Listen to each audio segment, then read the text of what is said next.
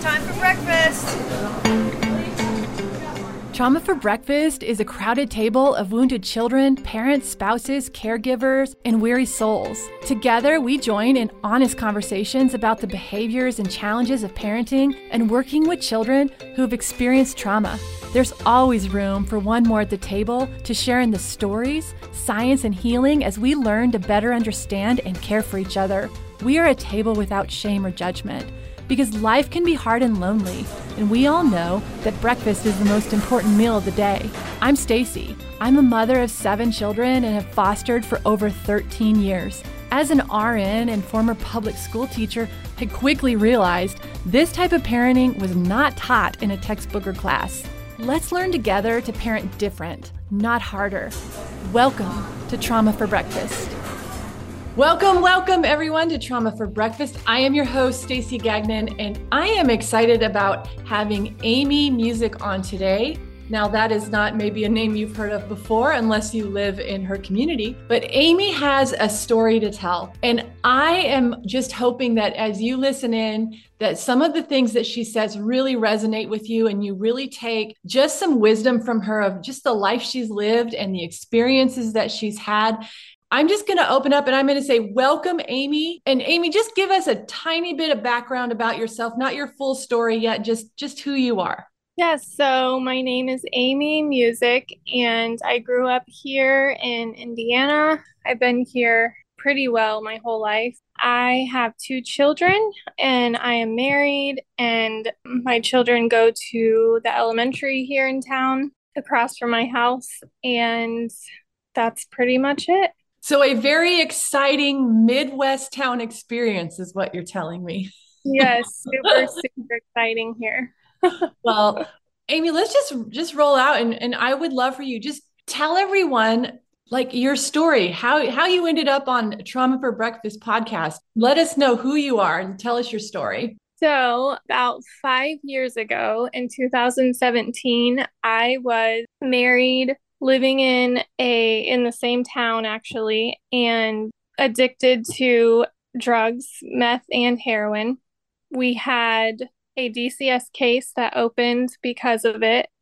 DCS came into our lives and took both of my children out of our home and the police came in and assured me and at the time my husband off to the county jail and that began a very long process of I would have never expected any anything that was coming. I I that day I sat in the jail. I thought my life was over and all my dreams were over and I would never see my children again and that did not happen.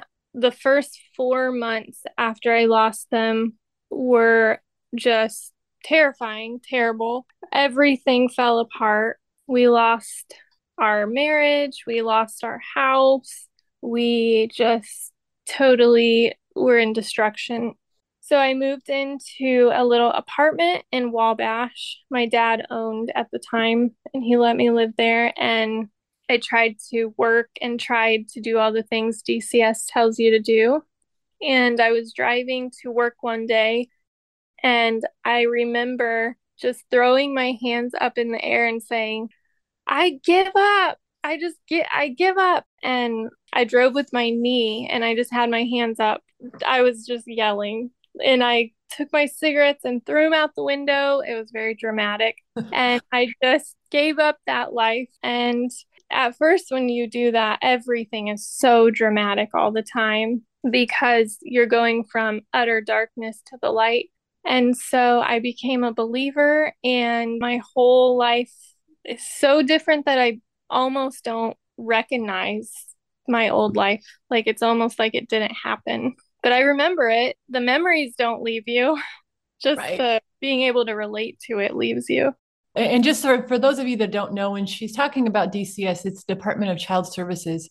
Can you tell me in those moments, like, was it just an unexpected thing, a knock at the door? Give me your perspective as a as i guess we we would call it you a biological parent at mm-hmm. the time um, because i worked in the role of fostering so I, I always imagined what that looked like from your perspective can you just unpack that for us sure so at the time, my daughter, she was 10 months old and my son was three. And basically, what had happened was that we, my husband and I, were disillusioned and we personally called for help because we knew we were in like this really not pleasant situation. So we called and asked for help from the police.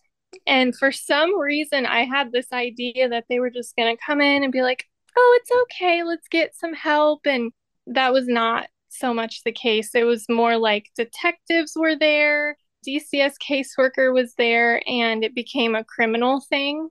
So it went from me thinking that they were going to help, which ultimately they helped, right? But like it didn't feel like help at first. So they basically just picked up my daughter and my son and took them out of our house and then told me that I would have to put handcuffs on and get into the police car.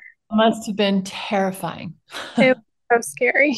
And as a mother, I can't even imagine once you were sitting in the jail, like every emotion and every heartache that night must have yeah. just been overwhelming. It was very overwhelming. Once you were how how long were you um incarcerated for before they released you?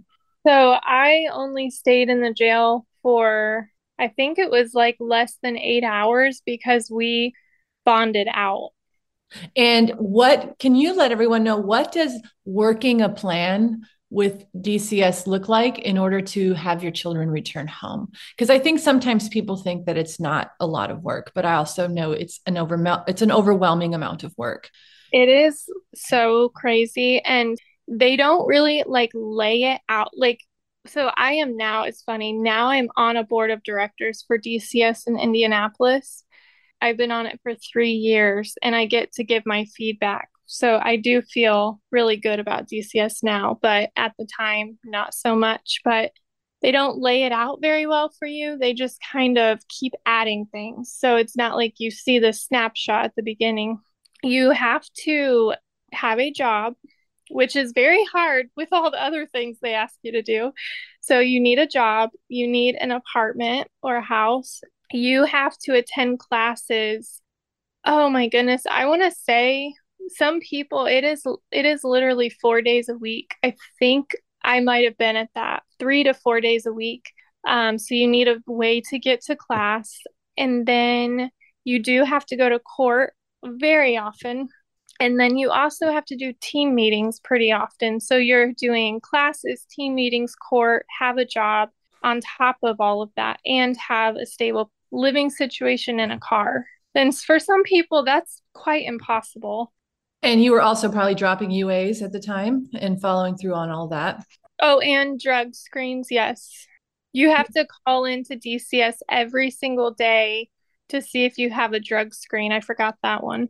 So sometimes you'd have to show up there and do they would do like a little mouth swab every every week. So one of the things I want everyone to really truly hear in what Amy is saying. I, I want you to imagine that you have struggled and living pretty dysfunctionally because you of addiction, right? And once your children are removed, suddenly the amount of work and what has to happen would even be hard for someone who is functioning. When I look at the like Amy, or I look at biological parents who are really, really trying to work a plan, I think it's really important that we see how incredibly difficult it is because that not only was Amy doing all of those things, but she told us earlier that she was dealing with a substance use disorder with meth and heroin. And so she was also probably going through withdrawals and coming off of how many years had you been using, Amy? So I had used before my daughter was born for about two years. And then after she was born, so she was 10 months. So it was 10 months of meth and heroin. Can you tell me how you were able to stay clean? in the um, midst of all of that overwhelming stress and the demands from DCS at the time. And again, I'm not, I'm not, I'm going to defend DCS as well because these are things that we, we want children to be safe. So, so to stay clean, I did not at first. I think that's the funny thing is that people um, say, well, if she wanted her kids back, she would just stay clean. And it's it, it is not that simple because at that time that is what you know to numb yourself and you're in like the most excruciating pain of your whole entire life. So that is just what you know at the time. And then the only way it was, I want to say, four months is when I started to actually take it seriously because I surrendered my life.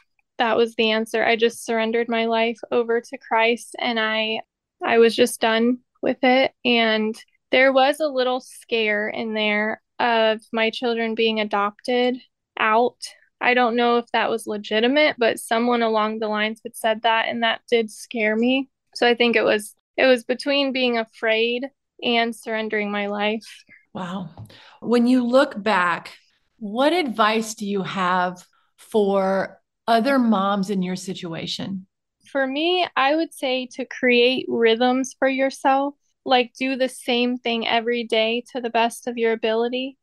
For me, it sounds so ridiculous, but this is what I did every day once I got past the drugs. I would wake up, put my hair in a bun, put on my combat boots, like those black tie up boots, mm-hmm. and I was like a soldier to get through the day and I would just march my way through the day and I would say, okay, if I could just get through and then get to my bed tonight without making any bad decisions, that's a win. So I did that every day. I don't know why that worked for me, but and then when a bad opportunity comes up, because they do, I mean, like Satan is, he is there constantly just tempting you. Just every time you have a bad idea or opportunity, turn from it instantly. Don't even give it a second thought. I had to do that so much. The last one would be to have a goal in mind and don't settle until you get to it. You, were mentioning when we talked earlier about just living amongst the triggers. When we talk about substance use disorder and about returning to the same environment where you are using, that is incredibly hard. But at the same time, it's not like everyone has that privilege or choice to be able to say, well, I'm not going to return to the same environment. Well, you had to. Your kids are, your family's here, your children are here. It's not like financially you were going to go move to another spot. So, how in your combat boots, Amy, did you do that every day? Uh, it was not easy because the opportunities, I mean, I don't know why gas stations are an issue, but it's like every time I would stop at a gas station, I would see like a drug dealer that I knew or something. But you can't get away from it. You need gas, or it, it was constant. They would be everywhere, people from my old life. And I think the love of my children just became bigger than that. And I just set my mind on on them and I I had a goal and I was not going to settle for anything until I got to that. You know, one of the things that you said is about setting a rhythm in your life is really incredibly important when you're dealing with a brain that's had adversity or trauma or is dealing with substance use disorder. And that is that routine and uh-huh. that we call it that groundhog day of making every day the same because that helps calm your brain to be able to get through the day and I, I, think it's it's really amazing that amy you stumbled on that during your hardest struggles what do you wish that someone had done or understood about your situation? Looking back, whether it was when the, everything first went down or even partway through, what, what do you wish that people had done or understood? Looking back, when I first made that first phone call, I guess I wish that they would have actually offered help instead of turning it into a criminal case. I wish they would have said, You called me and I'm here and we have this rehab and we'll, you know, hang on to your children until you get out and then you and your husband can have like I wish it would have been more of a help instead of they turned it instantly into you're now a criminal, you're going to jail, you have a bunch of court cases coming up. You become like a monster instead of feeling like supported. And also through the entire process, there is no support for you. There's no CASA worker, there's nothing on your side. So you're fighting this alone. I wish someone would have been an advocate for me.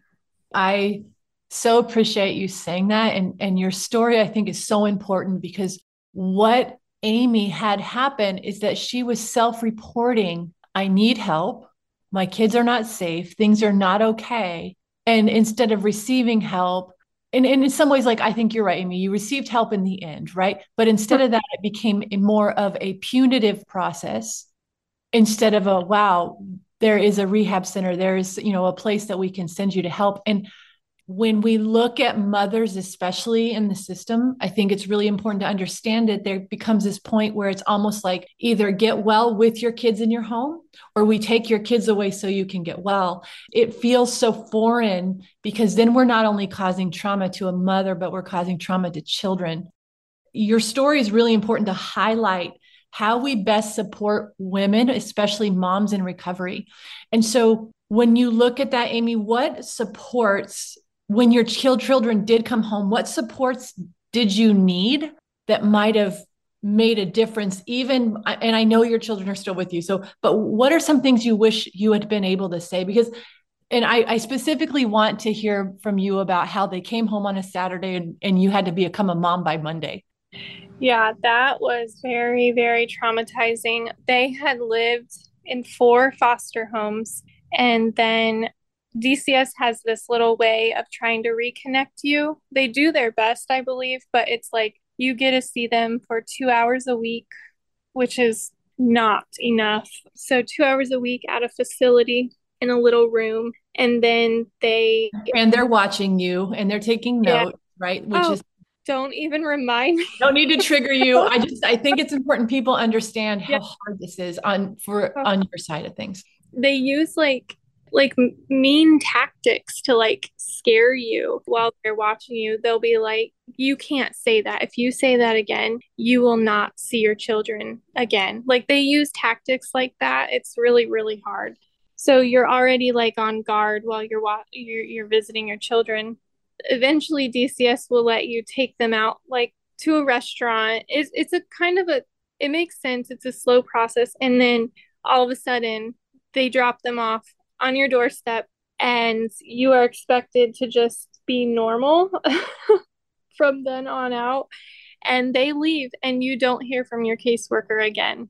So that was extremely traumatizing because my kids had a rhythm where they were living and they had support and they had a schedule and everything was running very smooth. And they sent them home to me who I was a waitress and I had a really crummy apartment and no idea what I was doing. So you can imagine that did not go well. And my son, my daughter, she's very easygoing, but my son is not so much. He really needs, he thrives in rhythms. And so mm-hmm. it, it just did not go well whatsoever for the first about two years.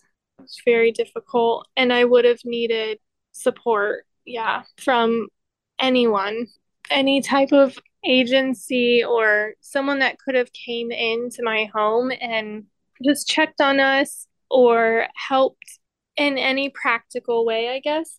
Even having like I think I was telling you, Stacy, like a phone call, someone that I could have called that was outside of the situation that could have kind of walked me through okay, my son is over here having a meltdown. What do you suggest I do?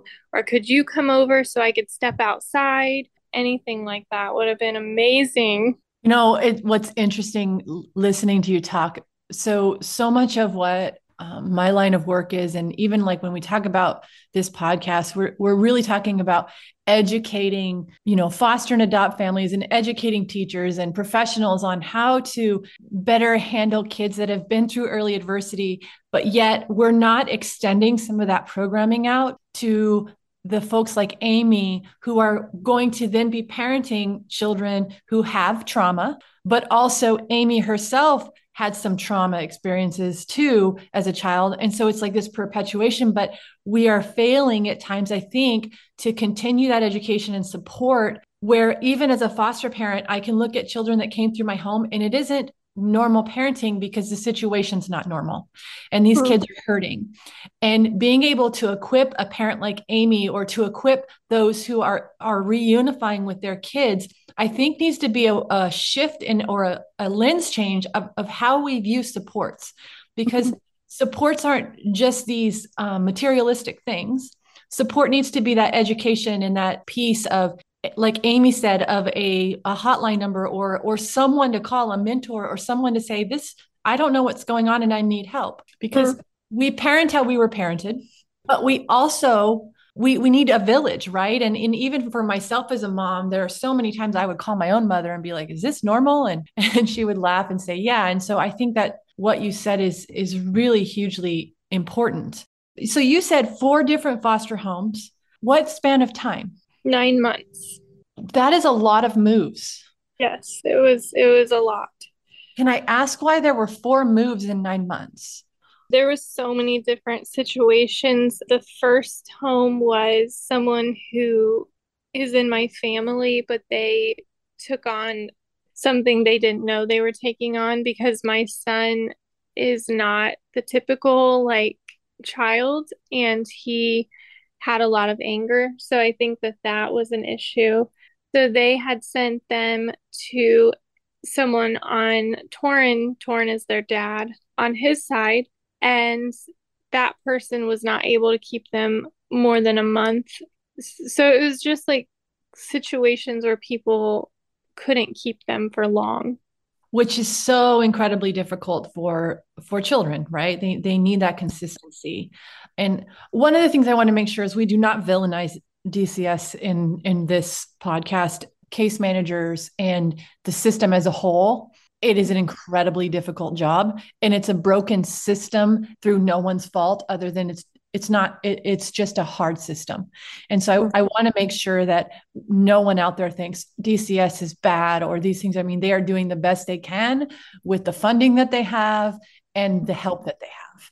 And so can you tell me was there one person specifically or is there someone that you can look back on and that helped that was there for you that did something you were like this was so incredibly helpful to me yeah, I have two kind of examples. So the last two homes that my children were in were full functioning families, and both of those families um, ended up being very supportive for me. Uh, the first one was the third family that my children lived with, and they were so supportive after so this had been after i got the kids back that i went back to them and said, you know, thank you for having my children.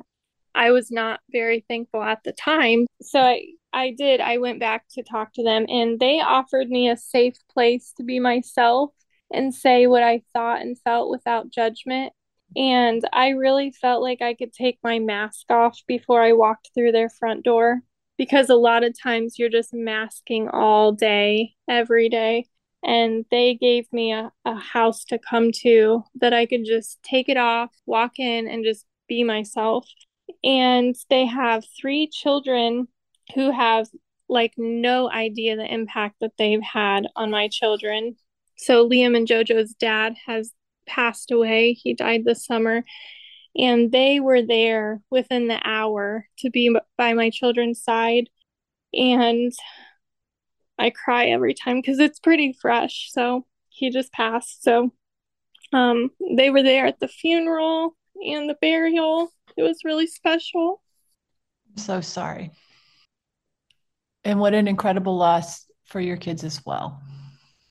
Sorry. And then the second family that helped was the fourth family my children lived with. And they basically taught me what, what it meant to be a Christian which I've since learned there's lots of ways to be a Christian, but they showed me their specific way and they taught me what it means to go to a church and be involved with pastors and Bible studies. And they introduced me to what the word gospel meant, which I had no idea.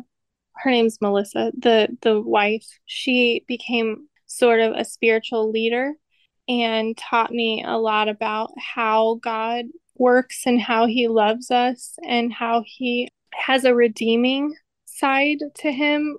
She walked me through all of those very important biblical truths. So that was also very, very helpful. And she is the gift of children, which not everyone does. She she does. So she taught me a lot about why um, my son probably acts the way he does, and she's a preschool teacher, so she was very educated in child behavior. So that was also like an like a gift from God, an unexpected support that I got when you look at looking at the foster experience and and just talking from the perspective of a biological parent what do you like what are two pieces of advice you would give to a family who's fostering in yeah. when dealing with because there's a lot of fear. I mean oh yeah uh, you know, that when we first started fostering my my biggest fear in fostering was oh my gosh the, these are bio parents and they might hate me and hurt me and hurt me you know i mean there's just a lot of fear around that. Yeah. Well what i learned from that is when you fear them they fear you because they feed off of that or we fed off of that. So for example my children's dad he was what people considered scary and one of the the family that was the, the first family i described they had this approach with him that was very humble they were so humble and just able to relate to him and not feed off of his scary, I guess. And it did something to him. He was able to talk to that man and I'm trying to word it. So when you're in that situation, you become what people tell you that you are. Mm. So the judges are telling you you're a criminal. The DCS are telling you you're a criminal. You're you're then becoming that thing that people are telling you that you are. When someone doesn't do that and just looks at you like you're a human and treats you like a human, it does something different to you. And you're like able to open up. And, you know, there's a verse that says, the kindness of the Lord brings people to repentance. And I really believe that because you often become who people tell you that you are. That's what I've learned.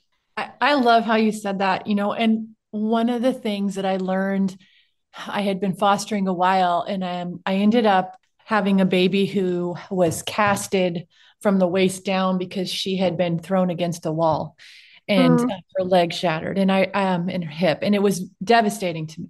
I remember talking with the, the biological mother and it really just flipped the script for me in understanding um, that that place and and where she was at and and it had been the father that had hurt the baby but the woman had lived in some pretty horrific circumstances and I I, re- I remember some of the words that she said to me about just her whole life wanting to be a good mother and she wasn't a good mother and all the things you said Amy and believing that she was not even worthy of being loved by anybody.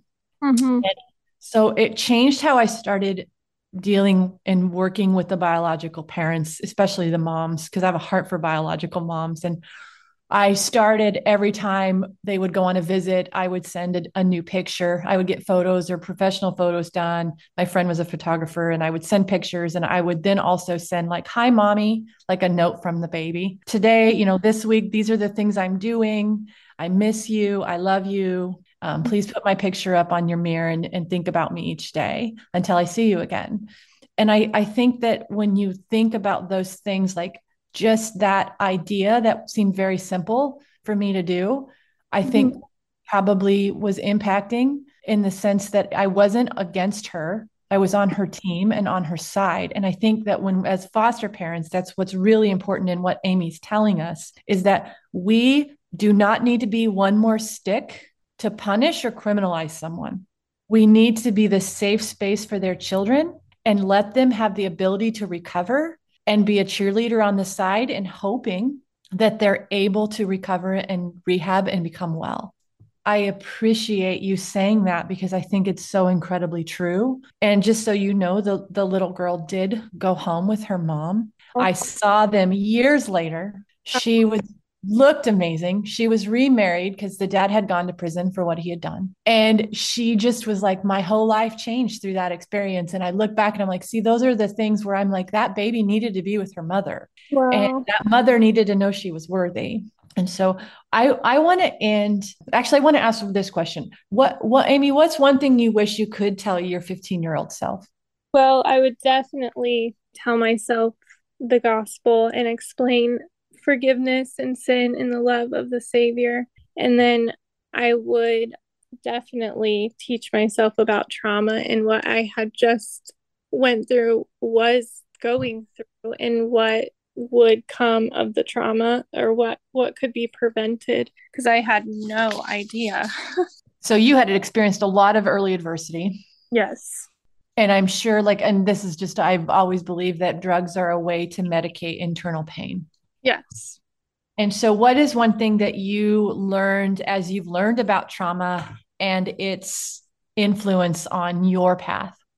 I have because I'm in the thick of parenting, that's where I've applied most of it and I've I've learned that you really do need basically a different way to think about parenting when you have grown up in trauma. You cannot compare yourself to people who haven't, which I spent a lot of time doing, comparing myself to other people at church or wondering why I couldn't just get it together. Why couldn't I just snap out of it why, why, why, why, why? And going through the conference, I was just literally mind blown the entire two days that this is why it like became full circle for me. And I don't, I don't know why it took 29 years. I'm 29 to learn all of these things, but I sure am glad that I am educated now because it all makes sense as to why and I, um, Amy went to a trauma conference, the Lost Barrels trauma conference that we put on, and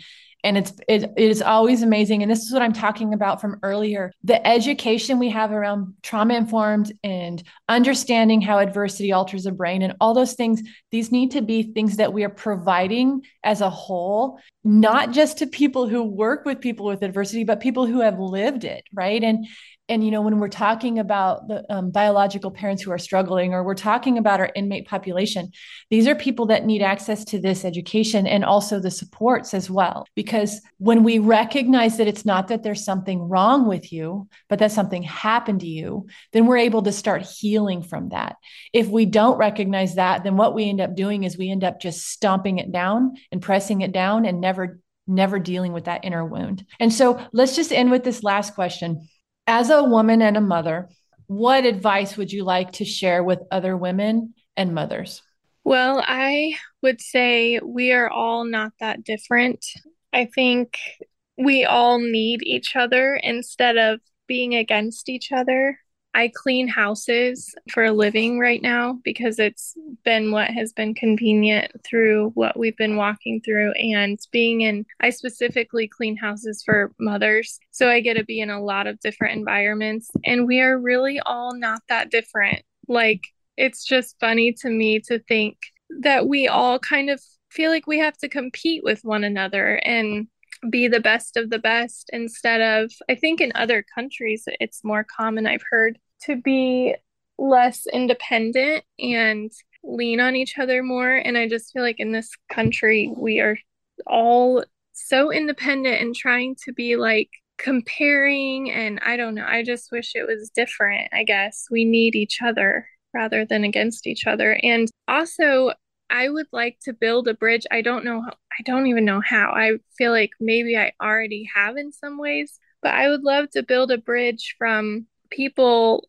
of my old life to my new life and for those moms to not be afraid of each other. Um, I think when you grew up a certain way, it just seems so scary to go and hang out with someone that maybe grew up different than you. And I remember when I got saved, that was one of my big missions was to break that down. And I've sat in homes of people I never thought I would ever encounter. I mean, like my pastor's wife, for instance, I spent two and a half years with her in her home and it was uncomfortable, of course, because I came from way different life than her, but I thought, no, someone has to break this down.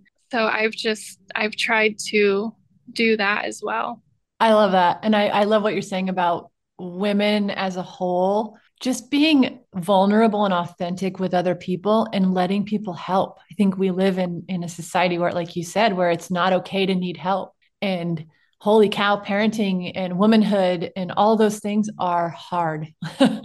and so, I mean, just being a woman is hard. So I I appreciate that you said that. And I am so grateful that you were on this podcast today, Amy. I feel like you've been such a voice of, of wisdom in having walked hard things, but I'm also just so incredibly proud of you as a fellow woman in this journey that you've been on to overcome the struggles and to fight for your babies and to fight for your life. And I, I'm just, I'm, I'm honored to know you as a person. So thank you. Thank you. And thank you for joining us on Trauma for Breakfast today. And I hope that you were encouraged and also learned some some wisdom from Amy and just just the walk that she's been through. We're so thankful that you all shared in today's conversation. We are always here and ready to set one more place at the table. Thanks for joining us on Trauma for Breakfast.